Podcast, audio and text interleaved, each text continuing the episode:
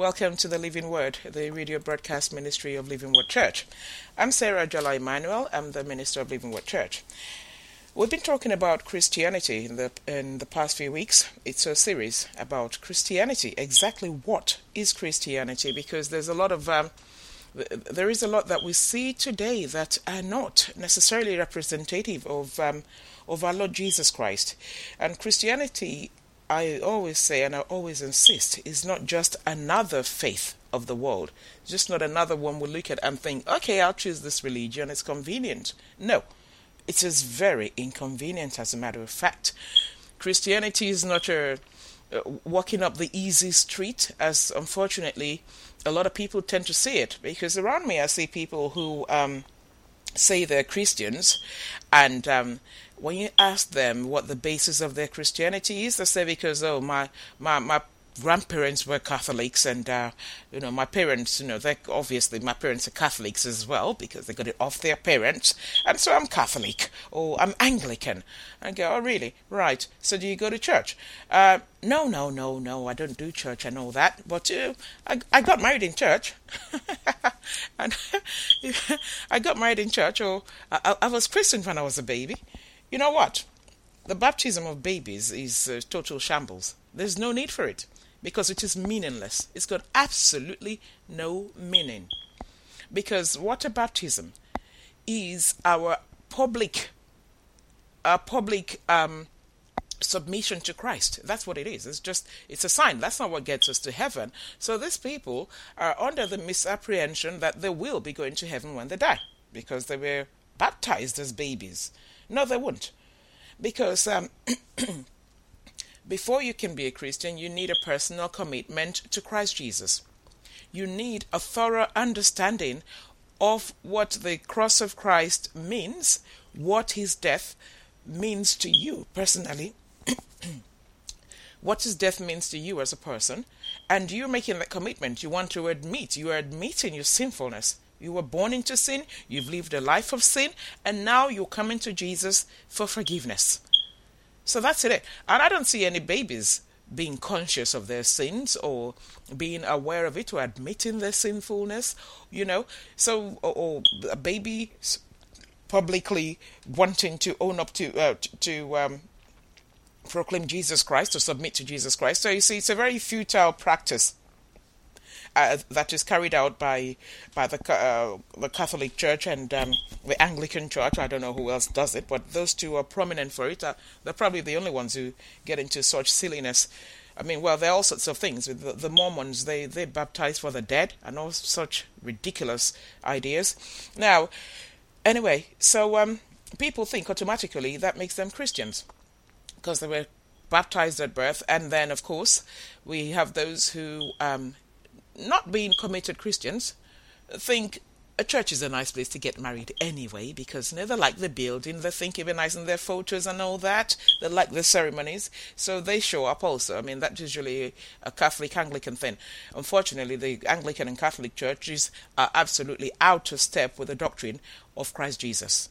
So of course they can practice all those things, and they they would accept people for for burials and perform funerals for people who never bothered to attend church all their lives.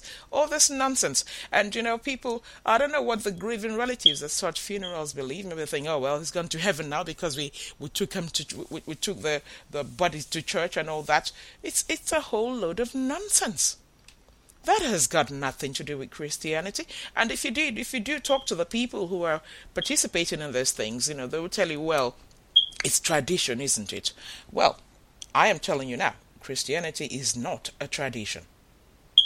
It's not a tradition, and it is uh, the church is not a place you just drop by. Oh, look at that church over there! Isn't it beautiful? So you just drop by in it. No building is a church. Buildings are not churches buildings are meeting places for the church. Now, the Church of Christ is one. So now I know there are so many denominations and everybody thinking they're different to the other. Well, I mean, there are differences. There are notable differences. But quite honestly, I mean, I look at the whole thing and the conclusion is very simple. A church is either the Church of Christ or it is a church belonging to Satan. Simple. Now, I'm not talking about the Church of Satan or something like that, you know, the actual existing cult. But I'm talking about churches who claim to be a part of Christ and are not. You cannot be a part of Christ's body and work uh, uh, and work in opposition to his commands. You cannot be a part of Christ's body and set up your own doctrines. Such doctrines the Bible calls the doctrine of demons. There is no neutral ground. I will always say that. You are either for Christ or you're against him. And when you're against Christ, you are for Satan, whether you admit it openly or not. He is powerful and he, he, he wields an amazing force in the world. And do you know what? The only people who can contend with Satan, who can rise against Satan, and it's not rising by saying, Oh, I bind you and I throw you in the abyss and I do this and I cast you into the land of no return, all the foolish, mouth, empty words that are being mouthed every day by uh, confess, uh, well, so called Christians, you can't. If you had the authority to bind Satan, he would not be running around now. Because you know what? For centuries, people have been binding him ahead of you. So, you know, it hasn't made any difference. And anyway, if you bound him last week, why are you still binding him this week? Who, who loosened him? We don't have that kind of authority. You know what the Bible says to us? Resist the devil, and he will flee from you. You resist the devil. You resist every evil notion of your own mind and submit to the leadership of the infilling Holy Spirit. Now, the Holy Spirit will only infill you if you truly belong to Christ Jesus. And that's what we're going to find out today because the easy believism that is being touted for as Christianity today is leading many people nowhere. Unfortunately, the situation is um, more serious than um, th- than is seen because it's not enough that um, we just go waste your time and all your money and everything in church when you are not truly saved. You see, it's not that simple as you know, you're just wasting your time. If it were just a time wasting thing, maybe I wouldn't bother talk about it. But what bothers me is the loss of the soul. Because if you're not truly saved, you're wasting your time going to church, paying your tithes, sowing seeds of faith, or whatever it is you're being encouraged to do all of it is futile and a waste of time. If you are not submitted to the Lordship of Christ, you do not belong to Christ Jesus. The Bible says, As many as are led by the Spirit of God are the sons of God. If you are led by your own carnal spirit, if you are not in submission to the will of God, if you're not in submission to the authority of Christ, you do not belong to Christ. It doesn't matter how much you go to church, it doesn't matter how many times you be baptized, you know as I had a preacher say some time ago, he said he can be baptized so much, he can be thrown so many times into the river Jordan, so, so, so much that the tadpoles know your national insurance number. You still do not belong to Christ. Baptism does not get anyone salvation. No, it's not. The only way to Christ, to God, the only way through Christ is through full submission to Jesus. There is no other way. And last week I mentioned, you know, how other religions of the world, you know, they require you to do this and uh, do certain things, certain works in order to be saved, and then they cannot give you any assurance, they can't give you any guarantee. So you do those things and hope for the best that when you die you will make it to heaven. in Christianity, we have assurance. Once you belong to Christ, you know your salvation is assured. You know. We don't have to worry about it. I go to sleep every day knowing full well that if I don't wake up into this into this world again, I will be rising with Christ. I'll be waking up in the presence of the Lord. And it delights me. I'm not terrified of death. I'm happy to go whenever the Lord you know sees fit.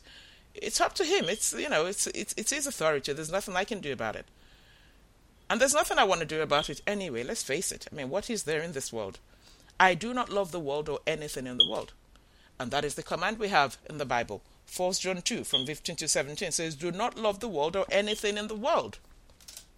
So, I don't have any romantic affair with this world such that I cannot leave it. Rather, I am hopelessly in love with heaven. And I look forward to that day when I'm going to see the Lord of my life, the one who rescued me from judgment and hell, the one who gave me life eternally. So now I know there's no dying as far as I'm concerned, I will not die. I cannot die. I'm going to live forever, even as my Lord Jesus lives forever. even as God is from all eternity to eternity, I also will abide forever. I know it already. It's guaranteed. It's assured. I've got no reason to doubt or fear. And I don't have to do any nice things or any good works. Now, don't mistake that from um, from living for Christ, because you have to live for the Lord. We are saved unto good works. We are saved for that purpose.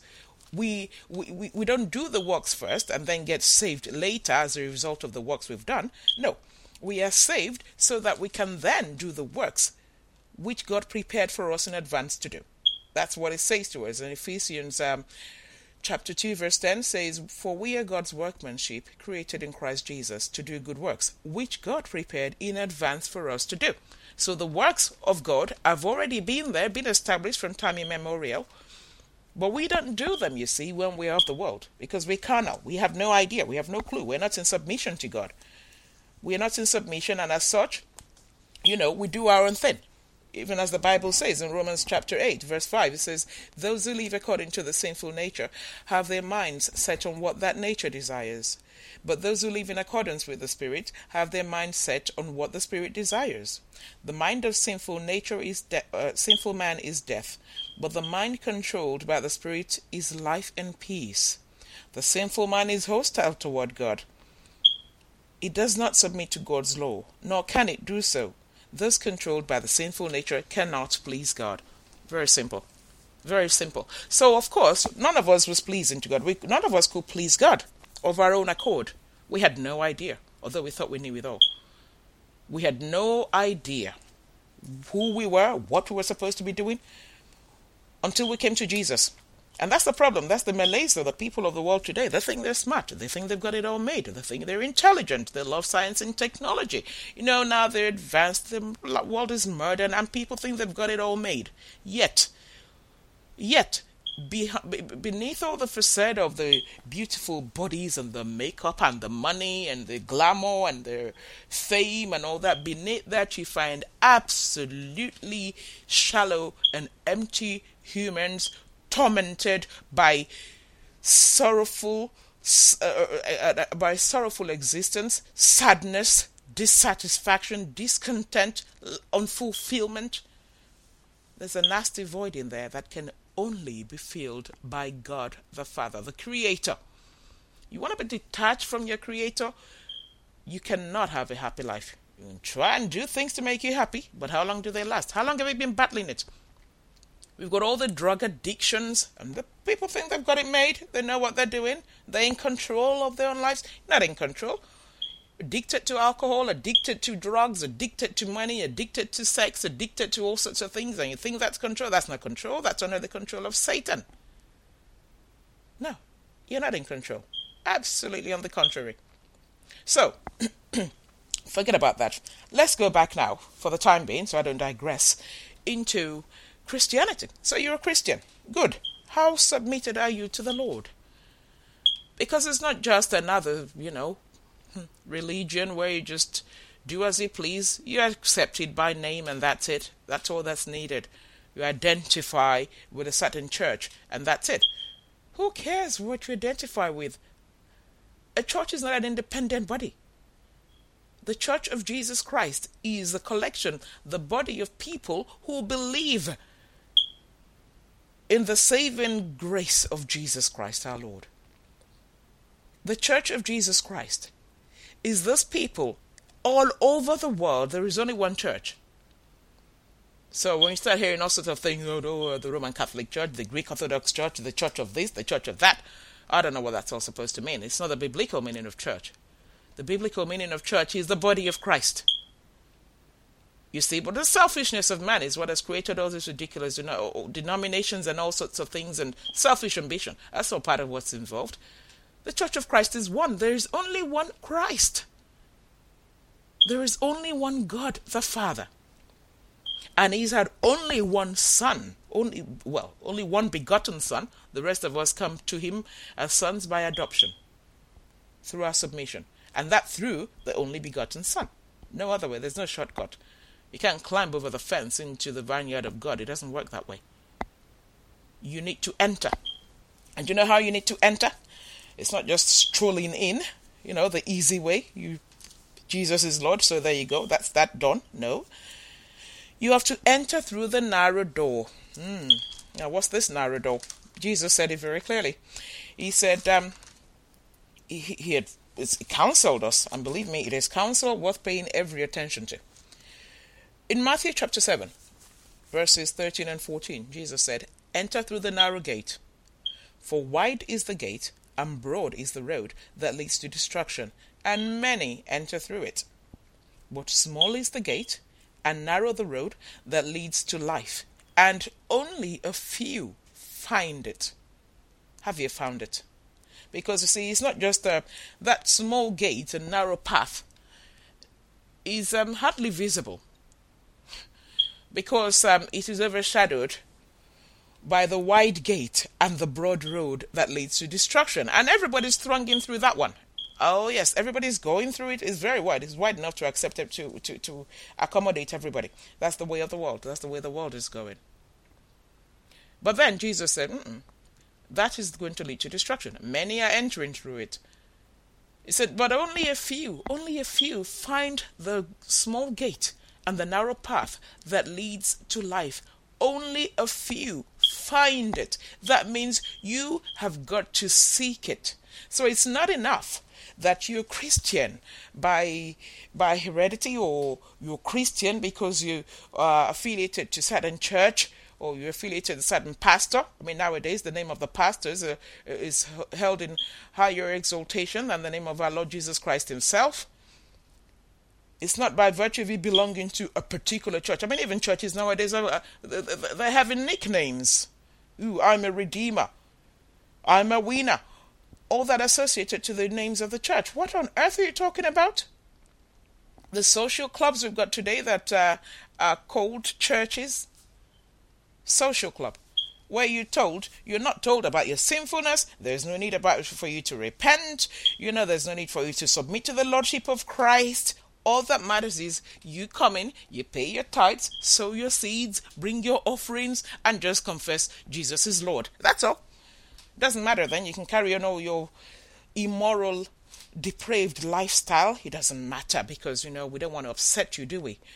So you come in there, you dance like crazy because we've got a beautiful, great big choir organized that plays astonishing music, you know. So you come in there. It doesn't matter if, um, as females, you, you your bodies are half covered got tattoos all over the place, eyelashes as long as my fingers, you know, all artificial things all over the place, looking just a little, just a little less than Jezebel. But it doesn't matter. Just come in and have a good time. Hmm?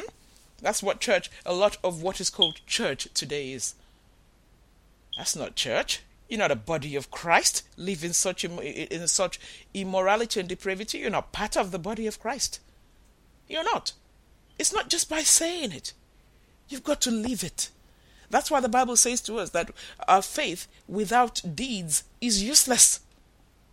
You've got to live like a Christian. The word Christian means a little Christ. When you stand in front of the mirror now and look at yourself from the outside, do you even have the physical appearance of meekness and humility, of a gentle soul, a gentle spirit? Do you have it? And then let's look on the inside. Ooh, that's the worst of it all. Dark as anything, full of all kind of all kinds of vileness and malice and selfish ambition and greed and covetousness and immorality and and, and all that. Mm-hmm do you think, I mean, is that as far as you know, as far as you have read about Jesus, if you ever bother to read your Bible, because most people are now just, they're happy enough for, to listen to just what the pastor says, you know, they're happy enough to do that. They're not, um, they don't have to open their own Bibles. They bring it along to church, yep, carry it ever so piously when they get out, when they step out of the car, or you see them in the bus stop. They carry their great big Bibles under their under their arms and all that. But that's as far as it goes. Get into church, and the pastor tells you, quote something where something is really nice. God talks about a blessing, and that's it. You whistle and you clap, you applaud the pastor. Well spoken, brother. Yeah, preach it. And you do all that nonsense, you know, and then you go back home and shut your Bible. That's it the next time anyway, until the next time the pastor gives you another catchy phrase from the Bible. You're wasting your time.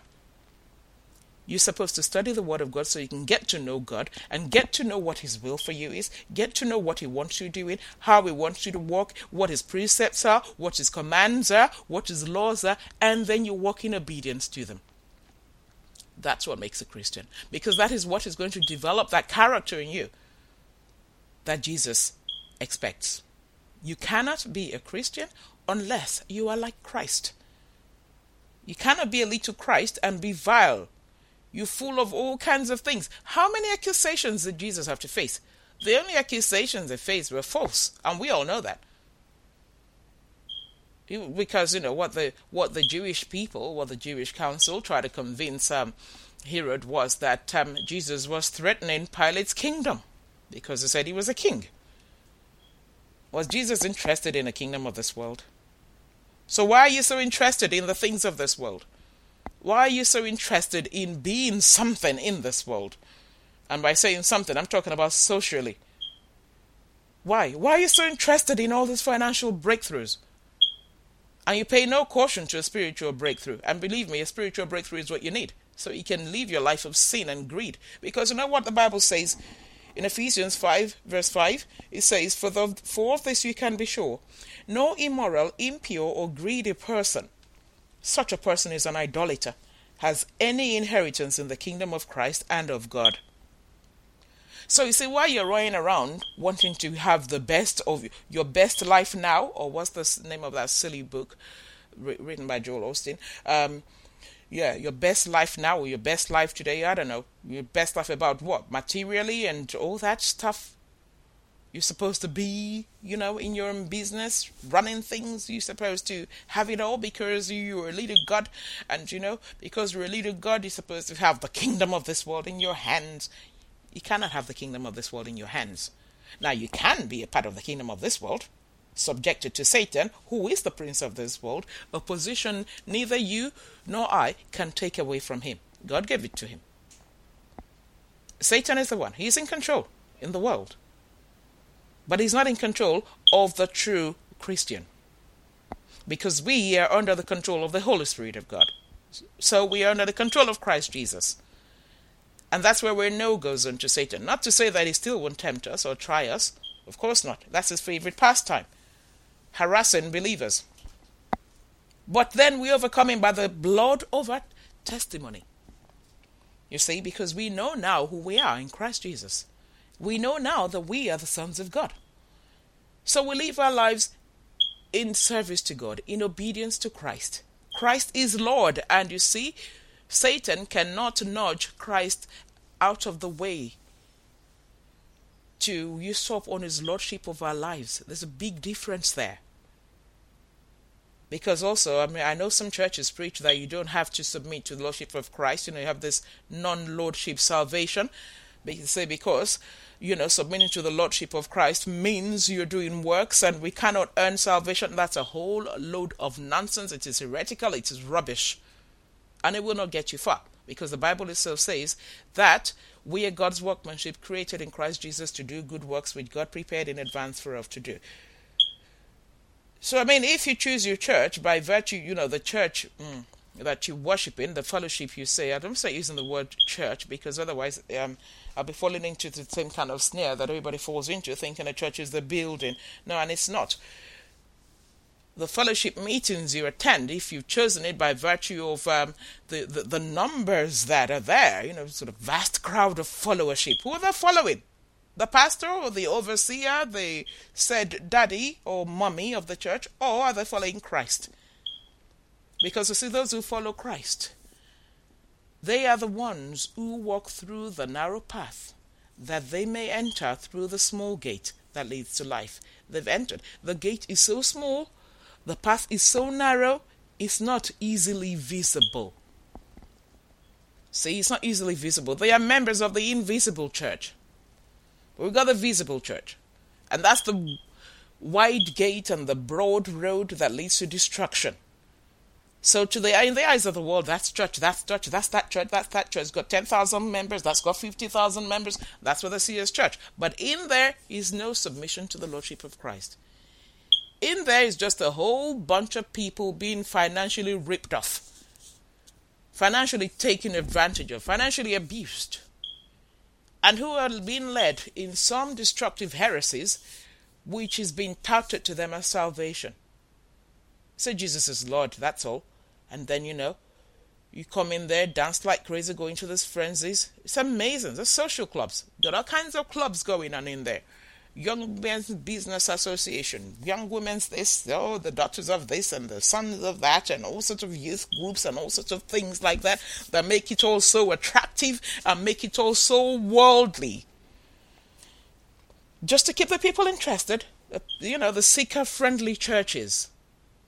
That is not a part of Christ. There's no reverence in it. There's no true holiness. There's no true submission to the Lordship of Christ.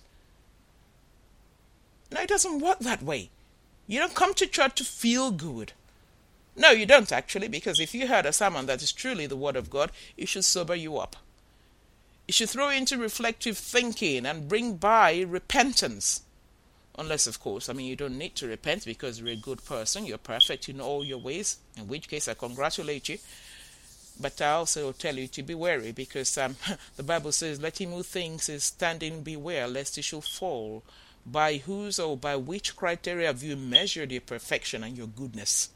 Because Jesus said none is good. Jesus was called good teacher. He said, Why do you call me good? There's only one who is good, and that's the Father. Now, if our Lord, perfect as he was, sinless as he was, being God incarnate, could say that even he wasn't good, who are you, O oh man, to claim that you are good as far as people go? If you measure yourself against yourselves, you will fail because you'll always find someone who's worse off than you, one way or the other. And as such, you give yourself a handshake and a pat on the back and say, okay, well done, doesn't matter. I obey nine out of ten commandments. Some people don't obey any. So, of course, I'm doing well. No, you're not. The Bible says if you break one, one rule, if you stumble at one point, you have stumbled. Sin is sin. Don't bother categorize it because we can't. Sin is sin. Sin is lawlessness. Period. The wages of sin is death. End of story. So look at you sin and think, oh, that's nothing compared to what that other guy does. you you're self deceiving. You're deceiving yourself. The delusion under which many people work. You know, it's very unfortunate. We're Christians, we're Christians. On what basis are you a Christian? Is Jesus truly Lord of your life? Is he? Or you Christian because uh, you, you know you go to church, you pay your tithes, you sow your offer, uh, seed offerings, all in the uh, quest of um, seeking miracles and breakthroughs. That's what most people give for. That's, yeah, that's the reason most people give. Don't give for the reason that we're supposed to give. Giving to the church is not so that um, we can get bigger and better things out of God. Yes, God does say that whatever you give, He'll give you back multiple fold. That, that must not be the basis of your giving, because if that is the basis of your giving, you a greedy person, and that makes you an idolater because all you think about is your reward and what you're going to get in return, and your your bank account and your wallet. That's what you're thinking about. That makes you an idolater. The Bible said, and as I read before in Ephesians five five, it says you've got no no part part in the kingdom of Christ and of God. Let me tell you with a biblical giving what it was, what it's meant for. If you look in uh, chap, uh, chapter four of Acts, verse thirty-four says, "There were no needy, there were no needy persons among them." For from time to time, those who owned lands or houses sold them, brought the money and the, uh, from the sales, and put it at the apostles' feet, and it was distributed to anyone as he had need. Not too many if any. There are not too many churches today where inordinate amounts of money goes into the church nowadays is collected is distributed amongst amongst the poor of the church. No the pastor gets he he, just feeds his excessive lifestyle. He is living large. You leave him poor waiting for a miracle and a breakthrough. You continue to sow these empty seeds of faith that god has not requested. He doesn't need anything from us God needs absolutely nothing from you. He does not need you to give him money before he can bless you. How much did Jacob give God before God made him very wealthy out of nothing? Out of absolutely nothing. He went to Laban, his uncle, in absolute poverty because he was fleeing. He was fleeing his brother Esau, whom he deceived. He came out of there a very wealthy man.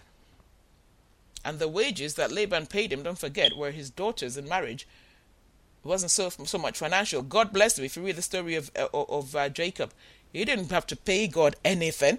And the Bible says it very, very clearly, Acts 17 from verse 24 the God who made the world and everything in it is the Lord of heaven and earth and does not live in temples built by hands. And he is not served by human hands as if he needed anything, because he himself gives all men life and breath and everything else. So you don't pay for God's favors. You can pay to your pastor for his favors. Good luck to you. But I can tell you, he's only a man like you. He can't do you anything that God will not do for you. Yes, we have to support the, the local church. But not with the sort of ridiculous monies that's been demanded of people today. And then you think because of all that you're saved? No, you're not. It, that does not. Your giving does not make you saved. It doesn't buy you salvation. We're going to continue in this series of true Christianity. We'll continue next time I'm with you.